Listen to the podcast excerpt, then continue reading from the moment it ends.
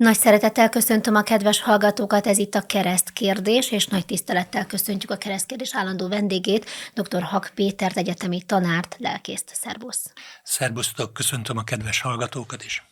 Én Fekete Rita vagyok, illetve itt ül mellettem műsorvezető társam Longauer András, és kérjük is a kedves hallgatókat szokásunkhoz híven, hogy a videó alatt kommentben javasolhatnak nekünk témákat. Most mi hoztunk három témát, amelyet szeretnénk megbeszélni. Az első az az amerikai vízumkorlátozás Magyarországgal szemben. Ugye a múlt héten, vagy talán egy picivel előtte jelentette be az amerikai nagykövet, washingtoni nagykövet David Pressman, hogy vízumkorlátozást fognak bevezetni fizetni a magyar állampolgárokkal szemben, mert úgy vélik, hogy biztonsági okokból erre szükség van, nem adott ki Magyarország olyan adatokat, amelyeket Amerika szeretett volna látni, és szerette volna tudni, hogy hogyan is kaptak bizonyos emberek magyar állampolgárságot. Nem tudom, hogy a kedves hallgatók számára mennyire átlátható, érthető ez az egész helyzet. Te mit értettél meg ebből? Mert nagyon sokan politikai nyomásgyakorlást látnak mögötte, de sok olyan véleményt is lehetett hallani, mi szerint abszolút jogos ez a kérése Amerikának, sőt más országokkal szemben hasonló kéréseket szoktak megfogalmazni. Hát én azt gondolom, hogy ez inkább politikai nyomásgyakorlás. Nem teljesen lehet pontosan tudni a tényeket, tehát hogy mi a, mi a, a problémának a gyökere napokban jelentek meg cikkek, amikben arra hivatkoznak, hogy, hogy az amerikaiak úgy tudják, hogy körülbelül 700 magyar állampolgár kapott úgy állampolgárságot, hogy ennek nem voltak meg a feltételei talán, és ebből 60-an bejutottak az Egyesült Államokban. Ez mind probléma, csak hogy jelezni, jelezem, hogy körülbelül óránként ennyi bűnöző lép be Amerikába a déli határon, tehát Mexikó felől, ugye a jelenlegi kormányzat leállította a Trump, Trump kormányzatnak azt a törekvését, hogy, hogy egy kerítést építsenek végig a déli határon, hogy megakadályozzák az illegális beáramlást. Tehát a, a nyilvánosságra került adatokból, ha valóban ez a probléma, azért ez nem egy lényeges és egy súlyos probléma. Ugye a magyar fél arra hivatkozik, hogy, hogy az Egyesült Államok tulajdonképpen szinte minden magyar állampolgárnak az adatait, aki állampolgárságot kapott, annak az adatait kérte, és ez a magyar szempontból azt jelenteni, hogy olyan országok állampol, olyan országokban élő magyar állampolgárok adatait is meg kellene adni, amely országok tiltják a kettős állampolgárságot, és ugye ezek között első helyen lehet említeni Ukrajnát. Ugye a, a, a, a magyar álláspont az, hogy abban az esetben, ha Magyarország kiadja az Egyesült Államoknak ezeket az adatokat, akkor a Amerikától, aki hát ugye gyakorlatilag korlátlanul segélyezi Ukrajnát, Ukrajna megkaphatja ezeket az adatokat, és pontosan tudhatja, hogy kik a kettős állampolgárok, akik az ukrán törvények szerint törvénysértést követnek el. Ezzel együtt is én azt gondolom, hogy, hogy ez sokkal inkább nyomásgyakorlás, tehát sokkal inkább arról szól, hogy Magyarországot be akarják kényszeríteni e, egy egységes európai felállásba, tehát e, amely európai felállásnak a, a kottáját Washingtonban írják, tehát hogy miről mit kell gondolni Európában, ezt Washingtonban mondják meg. E, ugye a, a ebben a tekintetben ugye a német külpolitika a, a, szerintem a tört, az utóbbi 40-50 év leggyalázatosabb fellépését tanúsítja, amikor az északi áramlat kapcsán a mai napig nem kíváncsi rá, hogy ki és miért robbantotta fel az északi áramlatot, ki és miért szüntette meg azt a lehetőséget, hogy Európa akár egy békeszerződés után Oroszországtól olcsó földgázhoz jusson, és tovább erősítették azt a helyzetet, ami nem energiafüggetlenséget jelent, hanem az Egyesült Államoktól való és a közel-keleti országoktól való energiafüggőséget, tehát az orosz függőség helyett egy másik függőséget. Most ugye ez számomra azért nagyon szomorú ez a történet, mert mert ugye én személy szerint Amerikát szerettem. Sokszor jártam Amerikában, 17 államot végiglátogattam, északról, Illinois, Indiánától egészen lent, Alabamáig, Texasig, Kaliforniát, Utah, Arizona, nyugat, nyugati parton végig autóztam San Francisco, Los Angelesből. Szóval elég sok emberrel találkoztam. Én, az én számomra Amerika az a szabadságnak a szimbóluma volt, hogy a 90-es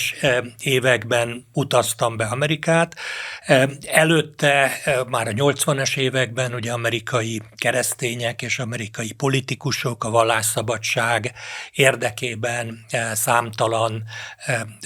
levéllel ostromolták a magyar kormányzatot, Kádár Jánost, az MSZMP központi bizottságát, a magyar kormányt.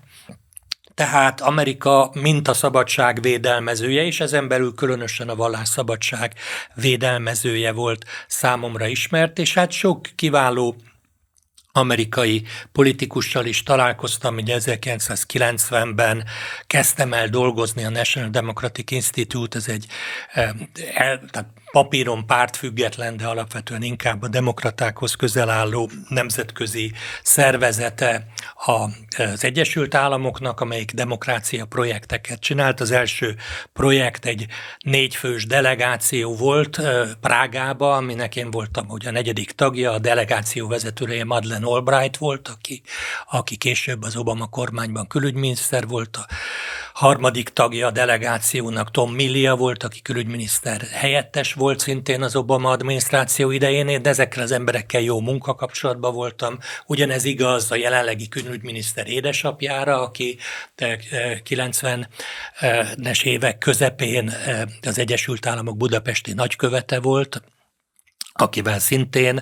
annak idején, mint az Országgyűlés Alkotmányügyi Bizottságának elnöke és mint eh, vezető politikus kifejezetten jó személyes eh, munkakapcsolatban voltam. Szóval ezektől az emberektől eh, én, vagy ezeken az embereken keresztül egy nagyon-nagyon más Amerikát ismertem meg, mint amivel most találkozunk napi szinten. Zárójelben jegyzem meg, az Európai Unió is más volt még 2004-ben, amikor csatlakoztunk, mint most. De ugye jelenleg az látható, hogy az Egyesült Államok minden eh, eh, módon próbálja eh, megszégyeníteni a magyar kormányzatot, diszkreditálni, próbálja nemzetközi szinten rossz színben feltüntetni, és ugye a, a, a fő bűnök, amiket a magyar kormányzat személyre hánynak, az alapvetően ugye a migráció kérdésében való állásfoglalás leginkább az ukrajnai háborúval kapcsolatos állásfoglalás, ami megint csak egy szimbolikus kérdés, mert Ukrajna védekezési képessége nem attól függ, hogy Magyarország biztosít-e számára fegyvereket vagy sem. A magyar hadseregnek nincsenek nélkülözhető fegyverei, és a Magyarországon keresztül való szállítás az, az nem, nem egyszerűbb, mint, mint, mint a többi szomszédos országból való szállítás. Most ez alatt ugye elsősorban Lengyelországot e, értem. Tehát ilyen szempontokból ugye Magyarországnak a belekényszerítése abba, hogy, hogy egy szólamban énekeljen Ukrajna ügyével az nyugati világgal, az, az elsősorban politikai célokat és nem katonai vagy gazdasági célokat szolgál. Látható, hogy, hogy ugye az Egyesült Államokban politikai köröknek nagyon komoly szándéka, hogy megbuktassák a jelenlegi magyar kormányzatot, amit, ami egyébként azért a valósághoz hozzátartozik, hogy amikor én még szerettem Amerikát, akkor is az Amerikának gyakorlata volt az, hogy beavatkozik országok eh, politikai, eh, belpolitikai ügyeiben, és a számára kedvező kormányokat akar hatalomra juttatni, néha erőszakkal, néha erőszak nélkül. Most, ha már Ukrajnát szóba hoztad, akkor még itt eh, mit gondolsz, mit vár el a nyugat, akár Amerika Magyarországtól Ukrajnával kapcsolatban, milyen állásfoglalást? Mert ahogy mondtad is, hát most az, hogy nem szállítunk mi fegyvereket, hát azért legyünk őszinték, nincs is annyi fegyverünk, hát most örülünk, amikor egy tankot veszünk, és mindenki körbeugrálja, tehát nyilván, hogy mi nem vagyunk egy katonai nagyhatalom, de egyébként meg minden más segítséget, ha nem is veri nagy dobra az Orbán kormány, azért megadnak Ukrajnának, tehát humanitárius segítséget, ugye itt képeztek ki katonaorvosokat, akkor a menekülteket is szívesen várják. Most azért más kérdés, hogy tovább állnak, de az sem, ami rajtunk múlik, tehát nem, nincsenek kilögdösve az országból, maradhatnának is akár, mert az ország kész arra, hogy ellássa őket. Tehát mit várnak el ezen felül? Ugye a, pozitív példák között, amit Magyarország megtesz, azért azt is meg kell említeni, hogy, hogy az első pillanattól fogva a magyar kormány elítélte Oroszországnak az agresszióját, és agressziónak tartja, jogosnak tartja a magyar kormány Ukrajnának a, a nemzeti szuverenitásának a megteremt vagy helyreállítására tett erőfeszítéseit, és az Európai Unió döntéshozatali mechanizmusában is a magyar kormány rendszeresen támogatta a a, a szankciókat, bár Nyilván voltak olyan szankciók, ahol Magyarország helyzetére tekintettel felmentés kért ez alól. Ugye itt elsősorban a, a, a kőolaj és a gáz szállítás tekintetében, ahol szintén nem szándék kérdése volt, hanem a realitás, hogy Magyarországnak nincs máshonnan módja beszerezni elsősorban földgáz csak Oroszországból. De most amit várnak, az szerintem az, az egy teljesen egységes európai hangnem, hangnem, ugye az az európai hangnem az, hogy egyetlen módon záródhat le ez a háború, hogyha ha Oroszország vereséget szenved, az utolsó orosz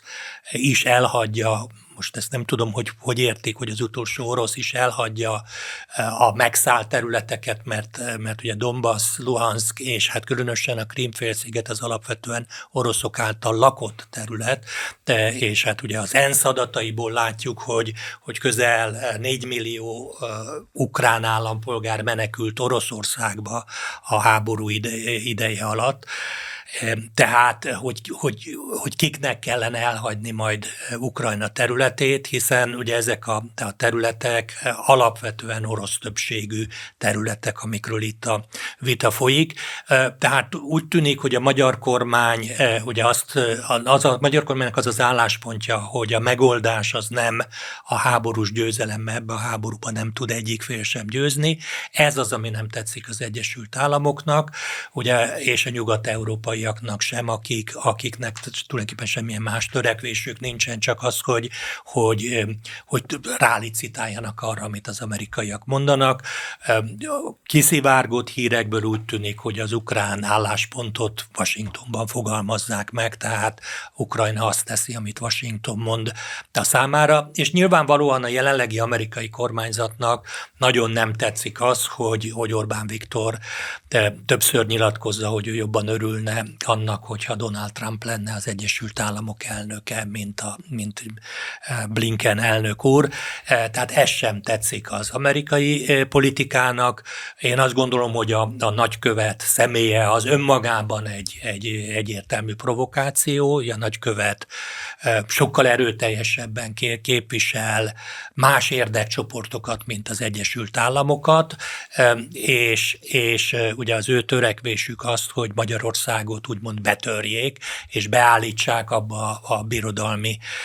logikába, amit az Egyesült Államok létre fog hozni. Ugye az USA számára egy csalódás az, ami az ukrajnai konfliktus idején történt, abból a szempontból, hogy arra számított, hogy, hogy egy globális felvonulás lesz az amerikai és nyugat-európai narratíva mögött, és ez nem történt meg. Ugye meghatározó világhatalmi tényezők, mint Kína és, és India nem állt be a sorba, a közel-keleti országok sem, Szaudarábia és a közel-keleti térség sem, és Afrika sem, sőt Dél-Amerika sem. Tehát a világnak a jelentős része nem sorakozott fel az amerikai álláspont mögött, ami azt gondolom, hogy, hogy csalódás volt. Ugye az elemzők helyesen állapítják meg, hogy Putyin nagyon elkalkulálta magát, amikor ebbe az offenzívába belekerült, de úgy tűnik, hogy a Biden kormányzat is elkalkulálta magát, amikor azt azt feltételezte, hogy a világ egységesen mögé áll, és ebben a sorban ugye az unión belül NATO tagország Magyarországnak a, a nem kellő készségessége a zavarja az amerikai politikát. Ugye a lépések, amiket a, az amerikai külügyminisztérium tett, nem annyira katasztrofálisak, tehát ugyanúgy lehet vizumot kérni, ugyanazon a módon lehet vizumot kérni, ahogy eddig lehetett, azzal a különbséggel, hogy ez az elektronikus vizum, ez nem két évig érvényes, hanem egy évig. Ami igazi ö, ö, csapás, azoknak csapás, akik rendszeresen utaznak az Egyesült Államokba, hogy ez egyszeri belépésre jogosító a vízum, tehát nem korlátlan utazás. Ugye ez, ez a rendszeresen utazók számára egy lényeges hátrány. Ugye ezzel kapcsolatban azért érdemes megemlíteni szintén azt a, a sajtó elemzést, ami ugye azt fejtegette, hogy, hogy Németország és az USA a, a, az amerikai és a német befektetőket akarja elkedvetleníteni attól, hogy, hogy Magyarországon befektessenek. Ez, ez biztos, hogy komolyabb, komolyabb gondokat okoz, mint például az uniós pénzeknek az elmaradása. Bennem az merült fel kérdésként ezeknek az ügyeknek a megfigyelése során. Ugye láthattunk korábban egyébként ugye az adóügyi ügyek mentén is ugye amerikai intézkedéseket, amik szintén bonyolították az egyébként sem mindig túl egyszerű helyzetet, hogy vajon járható-e az az út, amit Magyarország jár? Hiszen ugye most beszéltünk arról, hogy az Egyesült Államokkal szembe helyezkedünk bizonyos kérdésekben, beszéltünk az Európai Unióval, illetve ugye korábban Láthattuk például a, a támogatási pénzek körüli uh, hercehurca esetén is, hogy, hogy uh, tudnak ránk hatást gyakorolni, és próbálnak ránk hatást gyakorolni, mint országra kívülről a nyugati államok, és te is említetted akár a nyugati országokat, akár Egyesült Államokat is, mint országot, akik próbálnak hatást gyakorolni Magyarországra. Viszont a másik oldalról fölmerülhet az a kérdés, hogy mi mégiscsak a nyugati blokk része vagyunk, a NATO-nak vagyunk a tagállama, Európai Uniós tagország vagyunk, és, és azért például az Orbáni politikának akár lehetnek olyan olyan elemei, például akár az, hogy hírhetten jó kapcsolatokat ápol olyan vezetőkkel, akik mondjuk lehet, hogy zavarják esetleg bizonyos NATO vezetők ízlését vagy terveit, hogy ugye most nem is az lenne itt a kérdés, hogy ez morálisan, vagy úgy általában ez jó vagy rossz, hanem úgy általában praktikailag járható ez az út, hiszen előbb vagy utóbb úgyis szembe fogunk menni olyan nyugati érdekekkel, ha ezt a fajta politikát folytatjuk, amit Orbán kezdeményezett, hogy ez később ez még gondot jelenthet. Te hogy látod, hogy ez járható út, amit Magyarország visz? Lehet itt még Hatá, hát ugye Orbán ugye híresen azt szokta mondani, hogy belülről kell megreformálni az Európai Uniót, és hogy próbálunk hatást gyakorolni a társországainkra, a nyugati blokkon belül is. Te erre látsz esélyt? Ez, ez egy jó kérdés és fontos kérdés, és ugye ennek a műsornak a, a vállalt célja az, hogy bibliai alapon próbáljuk elemezni a, a politikai eseményeket, és ebből a szempontból szerintem nagyon fontos azt rögzítenünk, hogy ugye ezekben a jelenleg zajló konfliktusokban nem a jó és a rossz küzdelme zajlik. Ugye az európai politika úgy próbálja beállítani, és az USA politikája is, hogy van az Egyesült Államok által vezetett jó, és van, van a Oroszország, Kína által meg, megtestesített gonosz birodalma, és a jó harca zajlik a gonoszszal szemben. Bibliai alapon ez nem alátámasztható. Kétségtelen, hogy Kína diktatúra, kétségtelen az is, hogy Oroszország autokrácia, kétségtelen az is, hogy Törökország is egyfajta autokrácia, és ráadásul ugye egy iszlám autokrácia, ami a bibliai keresztény értékekkel biztos, hogy nem baráti, és ezek mind kétségtelen tények, de az is kétségtelen, hogy a nyugat sem a, a, a bibliai értékeknek a, a harcosa. És ugye ebből a szempontból keresztényi oldalról lehet az embernek nyilván véleménye minden ilyen helyzetről, de azt mondani, hogy itt tulajdonképpen a jónak a harca zajlik a rosszal szembe, az szerintem bibliai alapon nem lehet mondani. Ugye azok a törekvések, amit most a nyugat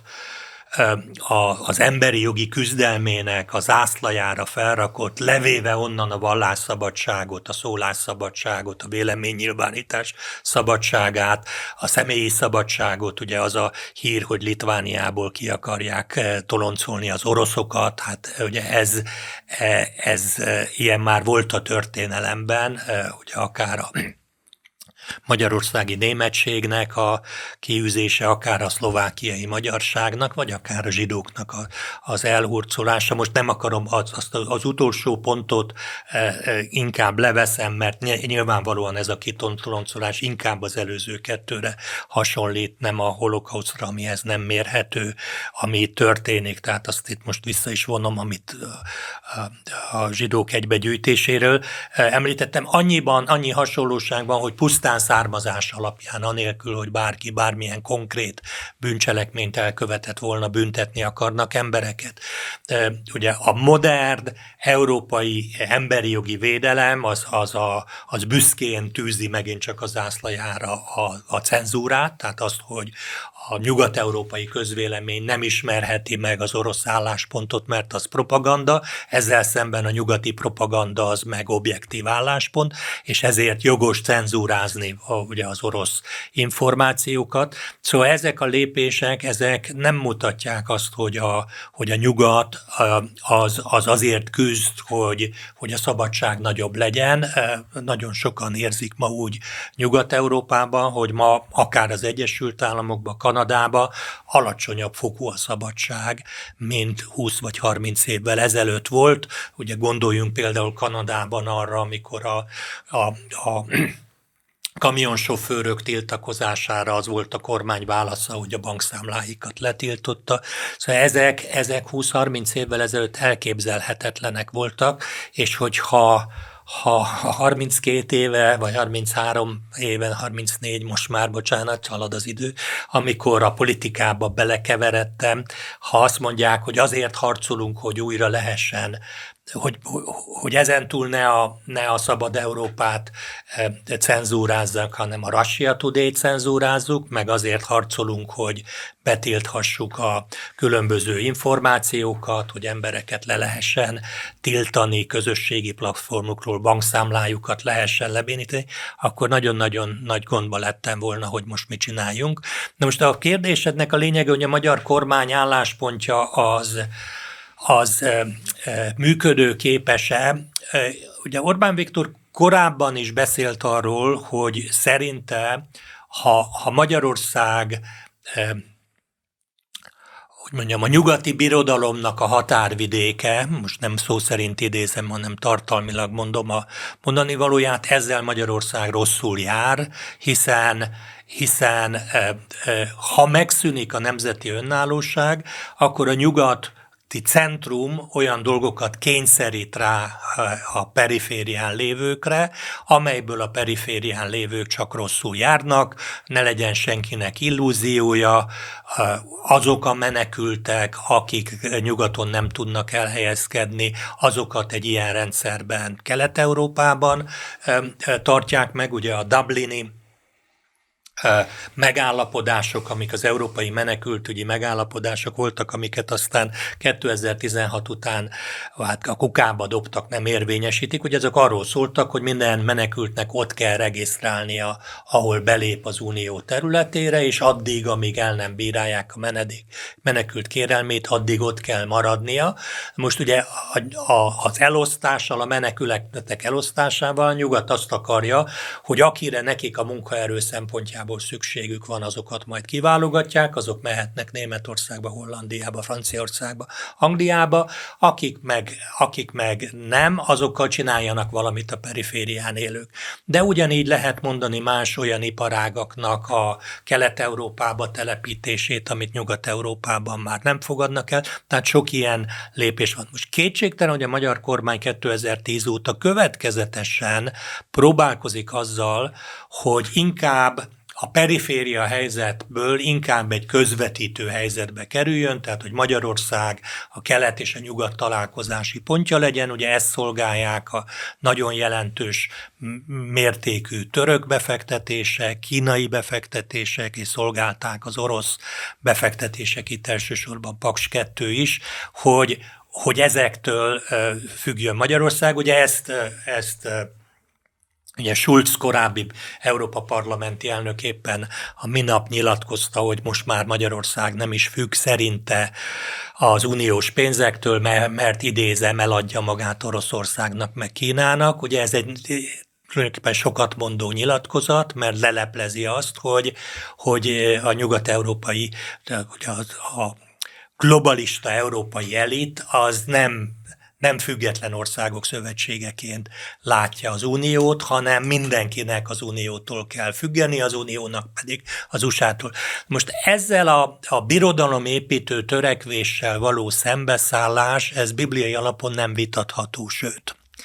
Tehát a Bibliában a birodalmak soha egyetlen ponton sem játszottak pozitív szerepet, nem tudunk a Bibliában egyetlen egy olyan birodalomról sem, amit a Biblia pozitív szereplőként mutatna be. E, tehát, a, a, és azt is látjuk a bibliai proféciákban, hogy az utolsó időkben fel fog lép, épülni egy birodalom, amely birodalom felépülésének a meghiúsítása bibliai alapon nem elképzelhető, de akadályozása igen. És ebből a szempontból én azt gondolom, hogy a magyar politikának, vagy a magyar külpolitikának lehet egyfajta ilyen missziója. Hogy ez most sikerre vezete vagy sem, ez egy másik kérdés. Tehát ez szerintem nagy mértékben összefügg azzal is, hogy hogy alakulnak a, a politikai fejlemények. Ugye két héttel ezelőtt is erről a kérdésről beszélgettünk itt, hogy hogy egyik vagy másik irányban is elbillenhet a, a, a mérleg. Ugye azok, akik a jelenlegi politikát, a magyar politikát kritizálják, például azon az alapon, hogy, hogy szembe megy a nyugattal, meg elszigetelődik, ugye azok tulajdonképpen statikus helyzetet tekintenek. Azt a helyzetet, hogy mind az USA-ban, mind Kanadában, mind mondjuk Kanadát nem biztos, hogy érdemes említeni, de alapvetően az USA-ban és Európa meghatározó országaiban alapvetően globalista politikusok a, a, a, a a döntéshozók, és, és ők irányítják a folyamatokat. Most ez a helyzet belátható időn belül változhat. Ugye a magyar eh, kormánynak, Orbán Viktornak komoly reményei voltak a változással kapcsolatban. Ezek a remények sem Olaszország, sem Spanyolország, sem Svédország tekintetében nem váltak valóra, de nem is semmisültek meg. Tehát ezek a remények valamennyire megmaradtak, és ugye a jövő évi amerikai választás is reményeket eh, kelthet. Azt kell mondanom, hogy ha sikerülne Európában még két-három jelentős európai országban egy jobboldali fordulatnak bekövetkezni, ami nem esélytelen, akkor, akkor alapvetően változna meg Orbán Viktor helyzete. Hát András nagyon jól megágyazott a következő témánknak, ugyanis a következő témánk az, hogy Ódor Lajos, magyar nemzetiségű szlovák miniszterelnök adott egy interjút a Napunk című lapnak, és őt úgy fogalmazott, hogy Orbán Viktor egyedül van a nézeteivel, egy kezén meg tudná számolni Orbán Viktornak a támogatóit. Na erre Mencer Tamás, a külügyi kapcsolatokért felelős államtitkár, ugye egy Facebook posztban reagált, és azt mondta, hogy szeretnének sokan úgy egyedül lenni, mint a miniszterelnök, illetve hagyj idézzem akkor tegnapi vendégünket, Fodor Gábor járt itt a Hitrádióban, és vele is beszélgettünk egy picit erről, hogy Magyarország mennyire van elszigetelve, avagy sem, és ő azt mondta, hogy szerinte Magyarország kompromisszum képtelen külpolitikája az, ami előidézte ezt a helyzetet, és nem, nem lehet a végtelenségig szembe menni mindennel, ami, ami tehát amit, amit nyilván elvárnak tőlünk. Tehát valahol muszáj kompromisszumot kötni. Na most, ha már ez, amit elmondtál, ebből szerintem ez meg is ágyaz ennek a témának, mert ugye hát itt van Szlovákia, itt van Románia, itt van Ukrajna, egyikkel sem mondhatnánk azt, hogy teljesen felhőtlen a kapcsolatunk, sőt Lengyelország is, aki baráti országnak számít, de azért ott is sokan elhatárolódnak Magyarországtól. Ezt hogyan látod? Mert amikor az ember azt látja, hogy tényleg nagyon sokan úgy érzik, hogy mi mindenkivel szembe megyünk, akkor azért elgondolkodik az ember, hogy mi itt a helyzet. Igen, ugye a, a kiinduló pont szerintem, ugye Odor Lajos miniszterelnök úr azt a tipikus európai politikus testesíti meg, aki azt gondolja, hogy, az a, hogy ő neki elsősorban a többi európai miniszterelnök támogatására van szükség. Most Orbán Viktor szerintem a, máshogy gondolkodik, ő azt gondolja, hogy a magyar választók támogatására van szüksége,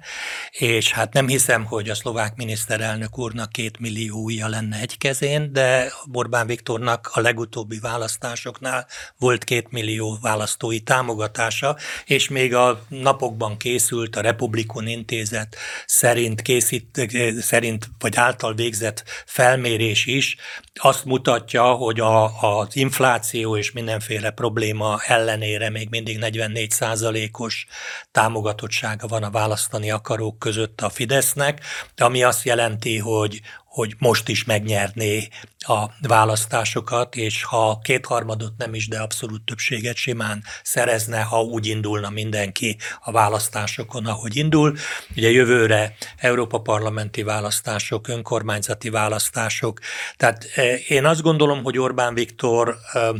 nem véletlenül egy veterán politikus, és a szlovák miniszterelnök úr, hogy mondjam, minden tiszteletem az ő teljesítményéért, de ő politikai megméretésen még soha nem esett keresztül, ugye ő egy ügyvévő, ügyvévő kormányfő, ha nem lenne, nem akarom megbántani, de inkább egy csőd gondnoki szerepet lát el, vagy felszámoló biztos, mert mostani kormányzat elvesztette a többségét, és ugye, ha jól emlékszem, most a hétvégén lesznek Szlovákiában a választások, vagy a közeli e, e, időben, nem, bocsánat, nem, biztos, hogy nem a hétvégén, hanem talán szeptemberben. E, szeptember 30-án. Szep, igen, szeptember 30-án, e, köszönöm. Tehát ő addig vezeti el a kormányt, ő soha, őt soha semmire nem választották meg. Most is a, ugye a, az köztársasági elnök jó akaratából lett e, ügyvívő miniszterelnök, aminek örülünk, mert örülünk, hogy Szlovákia élén áll egy magyar e, miniszterelnök, de ettől ő még nem jó politikus, e, mert nem bizonyított semmit. Ezzel szemben Orbán Viktor 30 x éve eh, bizonyított a zsinórba 2006 óta gyakorlatilag minden választást megnyert, ami, ami eh, eh, ahol vezette a választásokat. Kilenc országgyűlési választásból ötöt megnyert, tehát van némi tapasztalata, hogy hogyan lehet hatalma maradni. És ugye ez sokat elárul ez a, az egész vita a, a, az európai politikai elit gondolkodásáról. Arról, hogy számunkra az elit többi részének a véleménye az érdekes. És, és ilyen szempontból ugye tudom, hogy van egy olyan mondás, hogy, hogy nem az az érdekes, hogy ki mondja, hanem az, hogy mit mond, de azért megint csak azt kell mondanom, hogy ez, ez a mondás, ez nem bibliai mondás, mert hát ez körülbelül ez a helyzet most olyan, mintha mintha a, most Európa egyik legjobb csapata a Manchester City, és a futballcsapata és a vezetőedzője az a Guardiola, ő neki a, a megye háromból frissen kiesett csapat, csapatkapitánya mondaná el, hogy mit rontott el az Arzenál elleni kupa döntőn az elmúlt héten, tehát egyszerűen az ember csak áll és csodálkozik, én biztos, hogy nem mernék határozott vélemény nyilvánítani közgazdasági kérdésekben, amiben a Bódor miniszterelnök úr biztos, hogy ezerszer jobb, mint, mint én, tehát őnek is egy kicsit óvatosabbnak kellene lenni. Ezzel együtt újra mondom, hogy, hogy ő is egy statikus helyzetben gondolkodik, tehát a pillanatnyi politikai helyzetben, ami radikálisan megváltozhat akkor, hogyha ha, ha az Egyesült Államokban egy Trump-szerű vagy maga Trump nyeri meg a következő évi választásokat, amihez még ugye több mint egy év van hátra, 2024 novemberéig, de, az ő választási győzelme alapvetően írja át a, a politikai helyzetet. Ha Spanyolországban egy újabb választás eredményeként a jobb oldal meg tud erősíteni, az Európán belül is átírja a helyzetet, és hogyha a Németországban meggyengülnek a globalisták, az is átírhatja a helyzetet, vagy akár Franciaországban, hogyha a nemzeti párt kerül hatalomra. Ezzel együtt ezzel együtt azért azt kell mondanom, hogy nem veszélytelen az a stratégia, amit a magyar kormány folytat. Ugye láttuk Szerbia esetén a 90-es években, hogy Szerbia elszigetelődött nemzetközi szinten, és ugye Szerbiát a koszovói válság idején azért bombázta a NATO, mert azt csinálta, amit most Ukrajna, megpróbálta megvédeni a területi szuverenitását. Tehát az, hogyha valaki a, a nemzetközi rossz fiú helyzetébe kerül, az az agresszió igazolásának társadalom lélektani folyamatát figyelembe véve, ugye a társadalom, a szociálpszichológia, társadalom lélektan kutatásai mutatták ki, hogy az agresszió igazolásának egy fontos lélektani mechanizmusa, hogy a másikat olyan színben tüntetem fel, ami, ami feljogosít engem mindenre vele szemben, tehát egy nagyon negatív képnek a lefestése, és hogyha a magyar politikáról, a magyar kormányzatról annyira negatív kép festődik, hogy Magyarország az tulajdonképpen olyan, mint Észak-Korea, akkor, akkor tulajdonképpen nagyon nehezen védhető helyzetbe kerül Magyarország. Ugye jelen pillanatban nyilvánvalóan a, a, sem az USA-nak, sem Nyugat-Európának nem érdeke, hogy egy bizonyos ponton túlélezze ezt a konfliktust, de azt gondolom, hogy azért Magyarországnak is az az érdeke, hogy bizonyos pontokon észszerű kompromisszumokat kössön. Mehetünk tovább a harmadik témánkra, csak ide hagyj vessek közben még egy dolgot. Ugye azt mondtad, hogy sokaknak az számít, hogy maga az elit mit gondol róluk, vagy hogy a politikai elit hogyan fogadja be őket, és eszembe jutott, hogy a legutóbbi ilyen nagyobb uniós tanácskozásról kerültek fényképek ki ugye a médiába, és nagyon érdekes volt megfigyelni azt, hogy mondjuk a magyar ellenzékhez köthető orgánumok olyan képeket tettek ki, hogy Orbán Viktorot magába roskadva egyedül ül, míg üt körülötte a többi miniszterelnök Vigon Cseverészik, és ezzel próbálták alá támasztani, hogy a magyar miniszterelnök párja igazából az európai politikai elitben, aztán utána erre jött is választ, aztán ki, és, és kitettek olyan képeket, hogy előtte való percekben velük beszélgeted, de ugye a képet utána készítették, és csak egy ilyen érdekesség, hogy hogyan lehet hatni a magyar választókra azzal, hogyha elhitetjük azt, hogy mondjuk a magyar miniszterelnök egy nem kívánt személyként, és hogy ez igazából nekünk kellemetlen, ciki, tehát hogy egy ilyen, a magyarok ilyen lesajnált nép. Ugye ez egy nagyon érdekes kérdés, mert nemrég láttam egy, egy európai szintű felmérést, egy térképen, ami, ahogy a kérdezők azt kérdezték meg a, az interjú alanyoktól, gyakorlatilag úgy tűnik az adatokból, hogy minden európai országban, hogy magukat minek tartják, mivel azonosítják a választási lehetőségek, európai vagyok, nemzetemhez tartozom, vagy a régiómhoz tartozom. Tehát, hogy most egy magyar ember esetén európai vagyok, magyar vagyok, vagy budapesti vagyok, vagy, vagy alföldi vagyok, vagy, vagy, nyugat, vagy Dunántúli vagyok. E, az egész Európában e, egyetlen egy e, terület volt, ahol a megkérdezettek többsége európainak azonosította magát, az Budapest. Sehol máshol. Tehát se, sehol máshol a 80% ban az emberek Európában a nemzetükkel azonosítják magukat, és 20%-ban a régióval, tehát azzal a területtel, a bajorok bajornak azonosítják magukat, nem annyira németnek. Tehát e, ugye, amire, amire rákérdeztél, hogy a magyar választók szemében ez hogy, hogyan jelenik meg, a budapesti választók tekint szemében ez, ez jól működő propaganda. Tehát a budapesti választók jelentős része európai szeretne lenni, és számára az a kockázat, hogy Magyarország nem jó pozícióban van Európában, ez, ez számára egy, egy választási döntést, szavazati döntést befolyásoló tény tényező. Azon magyarok számára, akik elsősorban magyarnak azonosítják magukat, és ez tulajdonképpen a teljes vidék, beleértve a nagyvárosokat is, azok szám, legalábbis a térkép szerint, de most már annyira nem néztem meg az adatokat, hogy, hogy pontosan mekkora mintából és hogyan végezték ezt, de a térkép szerint teljes Magyarország inkább magyarnak azonosítja magát, azok számára ezzel nem lehet különösebb eredményt elérni a választásokon, sőt, tulajdonképpen ezzel szemben a, a, ugye a Fidesznek a, a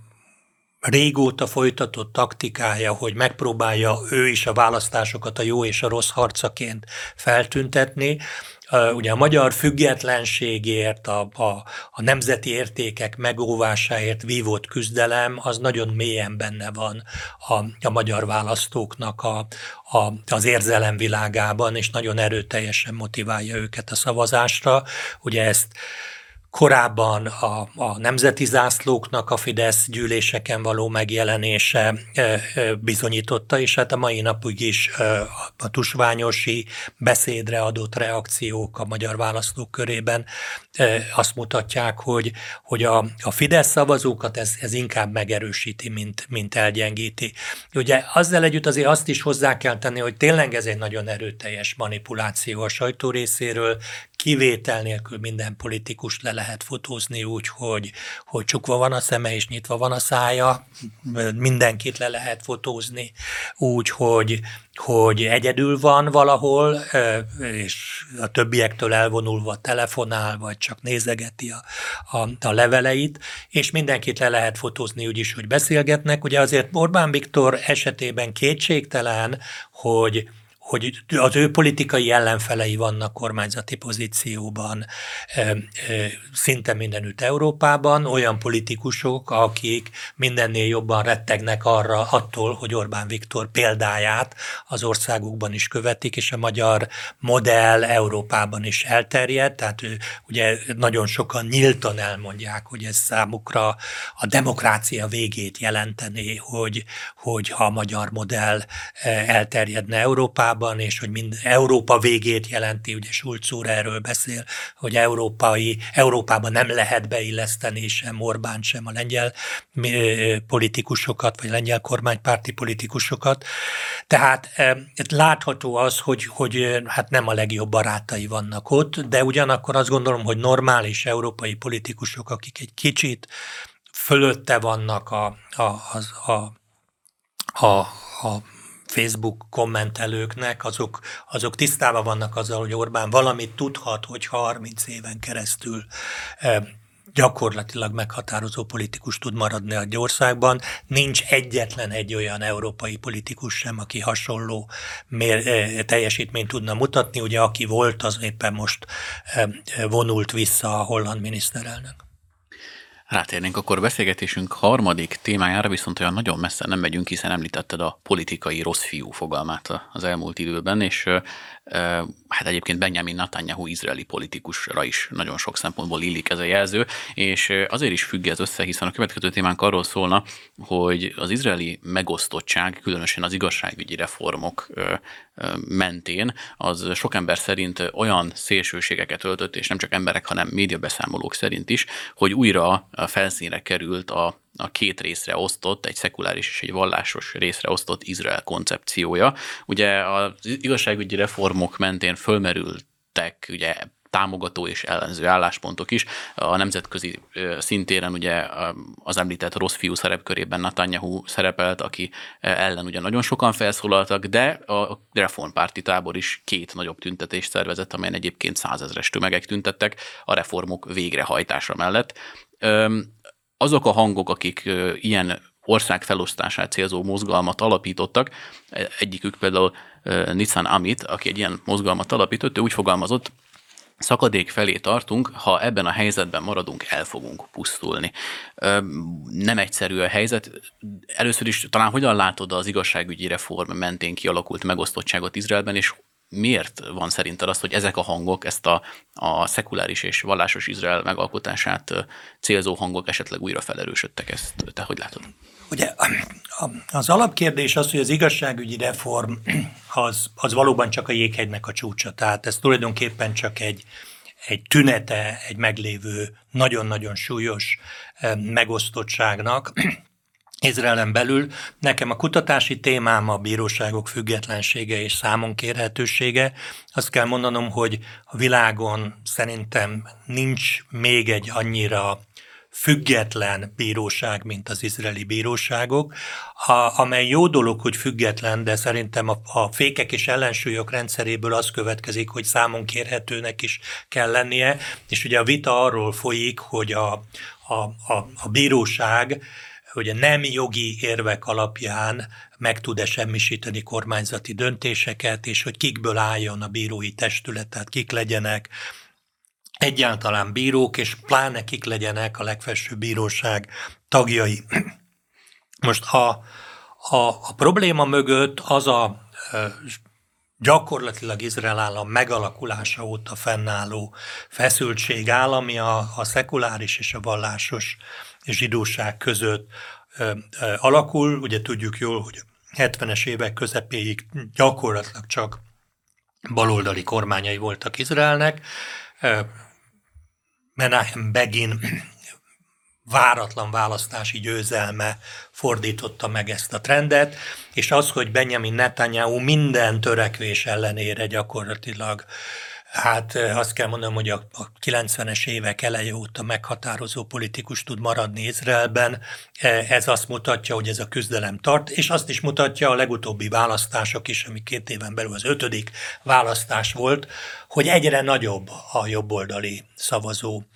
tömeg, egyre nagyobb többséget áll a jobboldali pártok mögé. A munkapárt, amelyik évtizedekig irányította Izraelt, az éppen, hogy csak bekerült a parlamentbe. Na most, hogy a, a tehát egyértelmű, hogy nagyon erőteljes a megosztottság,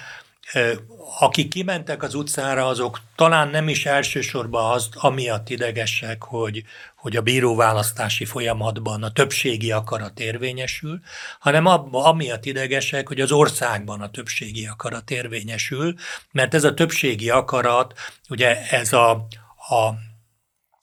a kisebbségnek az élet fel, körülményeit változtatja meg. Ugye augusztus 18-án, tehát jövő héten a tervek szerint eh, átadják eh, az új eh, városi villamos vonalat Tel Aviv környékén. Ugye napokban jött a hír, hogy a kormány úgy döntött, hogy ez a villamos nem fog, ez egy tulajdonképpen inkább a hévre hasonlít, részben föld alatt, részben földfelszínen közlekedő vasútvonal, de villamos vasútvonal, ami nagyban javítja Tel Aviv közlekedését, de ez a kormány döntése szerint vasá, vagy szombaton, bocsánat, szombaton nem fog, nem fog közlekedni, tehát szombaton eh, nem jár, ugyanúgy, ahogy egyébként a, a Tel Aviv-Jeruzsálemi közötti vonat sem jár eh, szombaton, szombaton. Ugye ebben az évben húsvét körül ugye szintén vita volt Izraelben, hogy az állami kórházakban a, a kovásztalan kenyerek ünnepének egy hetében a miniszter elrendelte, hogy nem lehet kovászos kenyeret adni, és ugye azok a szekulárisok, akik sem a szombatot nem tartják, sem az ünnepeket nem tartják, azok ugye úgy érzik, hogy őket erőszakosan korlátozzák ebben a helyzetben. Most ugye Salamon a példabeszédekben azt mondja, bocsánat, a prédikátor könyvében, hogy nincs új a nap alatt, minden, ami van, az már volt, és hát ilyen szempontból, hogy azon kedves hallgatók érdekébe, akik akik kevéssé ismerik a, az ókori Izrael bibliai történelmét, azok kedvéért azért érdemes azt megjegyezni, hogy ugye ez a, ez a, a javasolt felosztás, hogy legyen egy Izrael és legyen egy Judea, tehát egy szekuláris Izrael és egy vallásos Judea, ugye ez a megoldás kb. 200 évig működött Salamon után, 900 időszámításunk előtt 930-tól 722-ig ugye ketté szakadt az addig egységes Izrael, ugye a 440 évig volt egységes Izrael a honfoglalás után, és utána jött egy ilyen 200 éves kettészakadás, amely kettészakadás tulajdonképpen előképpen a most felvetett eh, javaslatnak, mert a bálványimádó észak eh, fordult szembe a, a Jeruzsálem központú Júdeával, eh, ugye azzal a Júdeával, amelyik Hát ugye sokkal hosszabb egészen Krisztus után 70-ig fent tudott maradni, miközben ugye Izrael ugye 722-ben asszír fogságba került, és ez a tíz törzs a napig nincsen meg. Tehát ugye Judea, a, a valláshoz ragaszkodó Judea az, közel ezer évig fennállt, de a vallástól elszakadt Izrael története az gyakorlatilag csak 200 év volt, tehát ilyen szempontból a történelmi előzmény nem jó ötlet. A, a, a javaslat egyébként szerintem reálisan tárja fel a, azt a súlyos szinte azt kell mondanom, kibékíthetetlen ellentétet, ami izraeli társadalmon belül fennáll. A megoldás az teljesen elképzelhetetlen, tehát a, hogy az általuk megrajzolt térképen az északi területekhez tartoznának olyan nagyon erőteljesen vallásos területek, mint Szamárián élő zsidótelepek, de, de kifejezetten vallásos, nagyon ultraortodox települések is Tel Aviv környékén, ez elképzelhetetlen, hogy, hogy a vallásos embereket áttelepítik délre, délről pedig a, a, a szekulárisokat északra, tehát ez inkább, inkább egy ilyen sci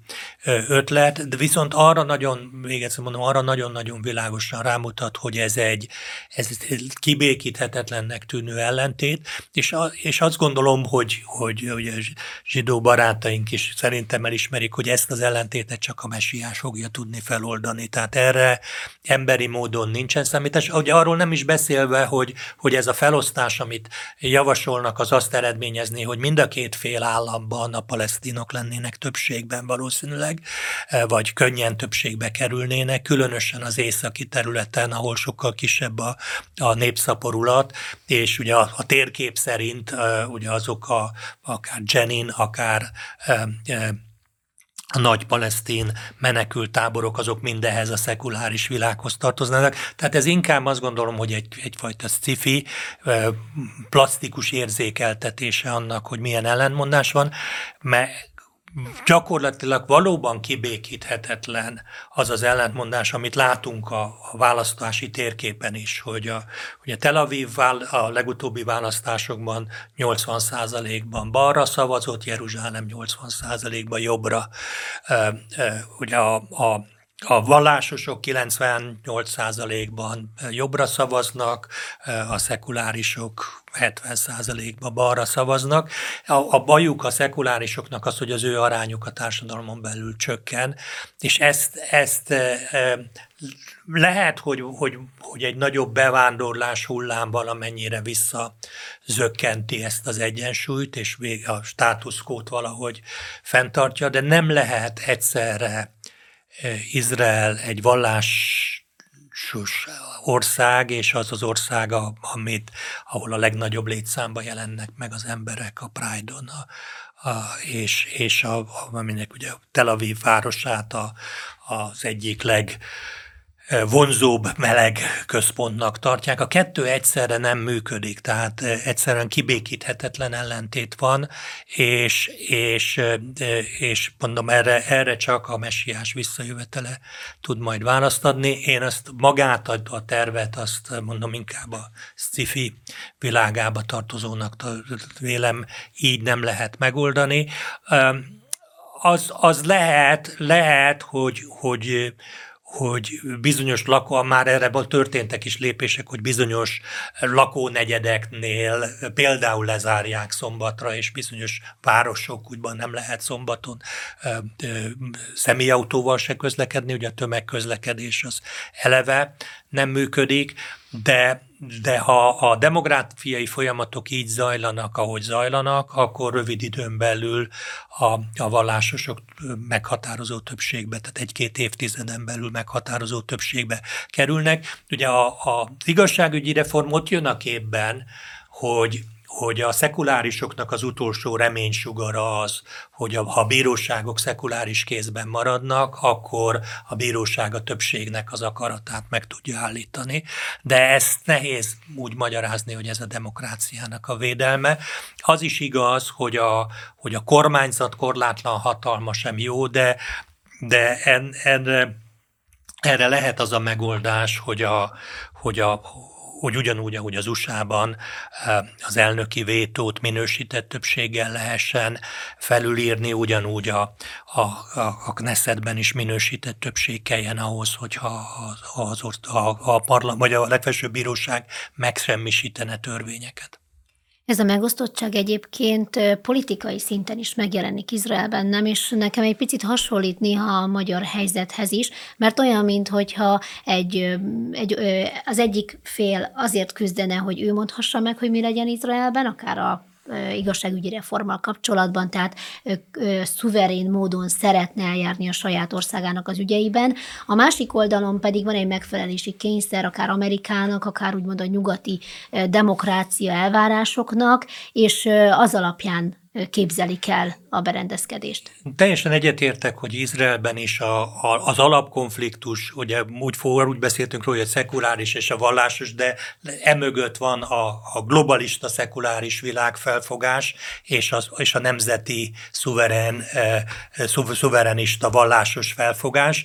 Hasonló a konfliktus Magyarországon, sőt azt kell mondani, az USA-ban is hasonló a konfliktus, tehát az a, az a megosztottság, ami az amerikai társadalomban most van, E, e, ez is alapvetően a globalista és a szuverenista felfogás közötti konfliktus. E, ugyanez a konfliktus van Brazíliában, amivel kevesebbet foglalkozunk, ugye nagyon éles szembenállás a jobb oldal és a, a, a tehát a szuverenista jobboldal, ugye Bolsonaro vezette szuverenista jobboldal, és a baloldal által vezetett eh, eh, globalista eh, kormányzatok között. Tehát én azt látom, hogy a következő évtizedekben gyakorlatilag mindenütt a világon ez a, ez a két erő ütközik egymással, és mielőtt egy nagy világegység létrejön, előtte, előtte a, a, a különbségek kiéleződésére lehet számítani, azért, mert, mert ugye az a a bibliai profécia, hogy jön egy személy, aki hazugság erejével eh, békét és biztonságot ígér, és akkor jön el az igazi nagy baj, ez, eh, ez azt jelzi, hogy előtte kell egy békétlen és, és bizonytalan helyzetnek lenni, hogy a béke és a biztonság ígéretével eh, világszintű támogatást tudjon elérni a, a proféciában megjelent, megjelölt személy, akit a Biblia Antikrisztusnak neve nevez. Tehát én arra számítok, hogy a, a világban, a következő időszakban, szinte minden országban inkább éleződik a szembenállás a társadalmi csoportok között, mint, mint enyhül. Nagyon szépen köszönjük, dr. Ez nem egy optimista végszó. Mondjuk valami optimistát? Nem, ez szerintem inkább maradjunk a realitástól. Nagyon szépen köszönjük a realista megközelítést is, és mindazt, amit elmondtál. Dr. Hak Péter volt a vendégünk, egyetemi tanár, lelkész. A hallgatóknak is nagyon szépen köszönjük a figyelmet. Longauer András műsorvezető társam és Jobb szerkesztő nevében is búcsúzunk.